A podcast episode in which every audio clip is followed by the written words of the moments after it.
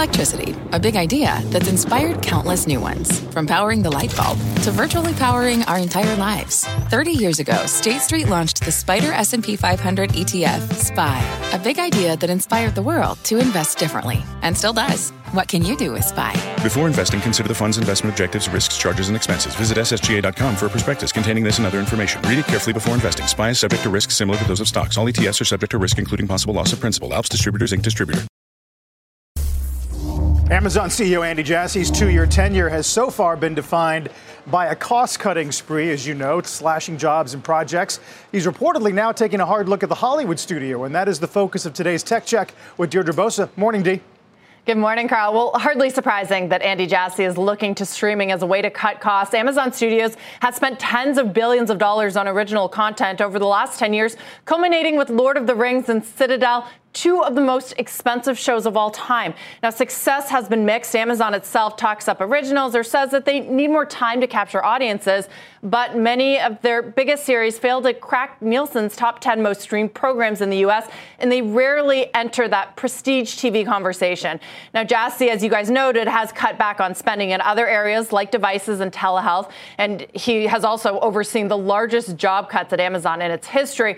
But it is important to note that this report from Bloomberg does not say that Jassy is pulling back in streaming but that he is taking a hard look at the finances of it. Back in 2021, Jeff Bezos, that was his last shareholder meeting as CEO, he was asked if Amazon had found the fourth pillar of its business, the first three being e commerce, Prime, and cloud. Now, he said at the time, no fourth pillar yet, but he did hint at a few contenders. They were Amazon Alexa and Amazon Studios, the streaming business.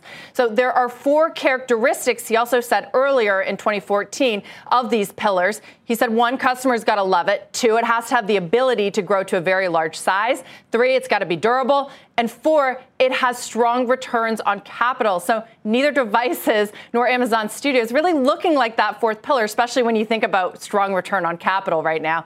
Now, of course, so Jassy's tenure as CEO, it has been a lot different than Bezos's. He's, his has been characterized by greater fiscal discipline, but that may have to do more with the macro environment, the bigger picture than Jassy's actual ambitions. Remember, guys, that he worked closely with Bezos for decades and he pioneered the hugely lucrative, high growth cloud business, which we don't know how quickly it became profitable, guys. So I guess it makes you wonder how much patience do they have for something like Amazon Studios to burn through money, but also maybe has an important, or is an important signal for the rest of the streaming space that's contending with a lot of the same questions on profitability. It kind of flies in the face with the notion that, oh, Amazon has this huge money making Goliath called AWS that can subsidize all kinds of money losing businesses. Yeah. That's, what, that's what some have tried to argue in the past, anyway.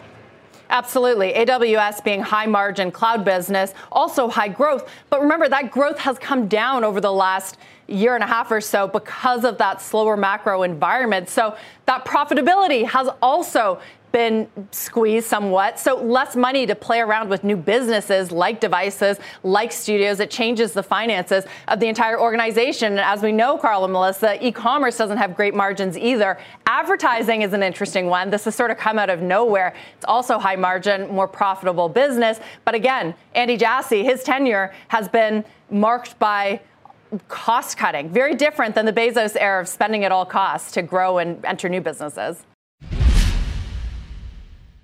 Big name cloud providers like Amazon and Microsoft could be hit if the president rolls out a plan to block cloud companies from servicing Chinese companies, as reported in the Wall Street Journal. That's the focus. You saw the graphic of today's Tech Check with Deirdre Bosa. Hey there, Dee. Eamon, the export ban on chips, it just hasn't been all that successful because Chinese companies have found loopholes like using unlisted subsidiaries to buy them or renting access to high end chips. So now the journal reporting that the Biden administration will restrict Chinese access to U.S. cloud providers. And this is really a way to block access, again, to advanced AI chips. It's a bit convoluted, bear with me. Big cloud players like Amazon, Microsoft, Google, they buy high end AI chips for their own infrastructure to improve the performance and efficiency for their customers' AI workloads, which is, of course, increasing in this era of generative AI. Customers then get the benefit of that compute power by renting space on the cloud. They don't have to buy the chips themselves. So you cut off access to US cloud companies and you eliminate another access path to advanced chips for Chinese players. That could, however, hurt U.S. cloud companies like Amazon, that has a ton of Chinese customers in manufacturing, retail, media, gaming, and beyond. Microsoft's Azure could be hurt as well. It also has a significant China business. Both of them have websites devoted to winning over some of that business for their cloud units. Chinese companies if they can't go to Amazon or Microsoft or Google, they may look to domestic cloud players like Alibaba, which is a huge player globally as well. Alibaba doesn't have the same access to AI chips because of that export ban, but again, Eamon, they can find workarounds, which is what many Chinese companies have been doing, like buying through third party sellers. So you know this well, starts to look a lot like whack a mole. They find loopholes, government puts another sort of restriction in place, they find a way around it. It all raises the question of, you know, where does this end? Does this just ratchet up tensions, bilateral tensions between the two? Yeah, and in the short term, you do wonder whether the Chinese cloud firms can figure it out given their lack to access to some of the key infrastructure components that they're going to need there. Thanks, Deirdre Bosa, for that report. People today can spend half their lives over 50. So it's good to be financially ready for what's important to you as you get older, like a family vacation. Or starting your dream business. Welcome to Connie's Coffee. How may I help you? AARP's trusted financial tools can help you plan for whatever your future holds.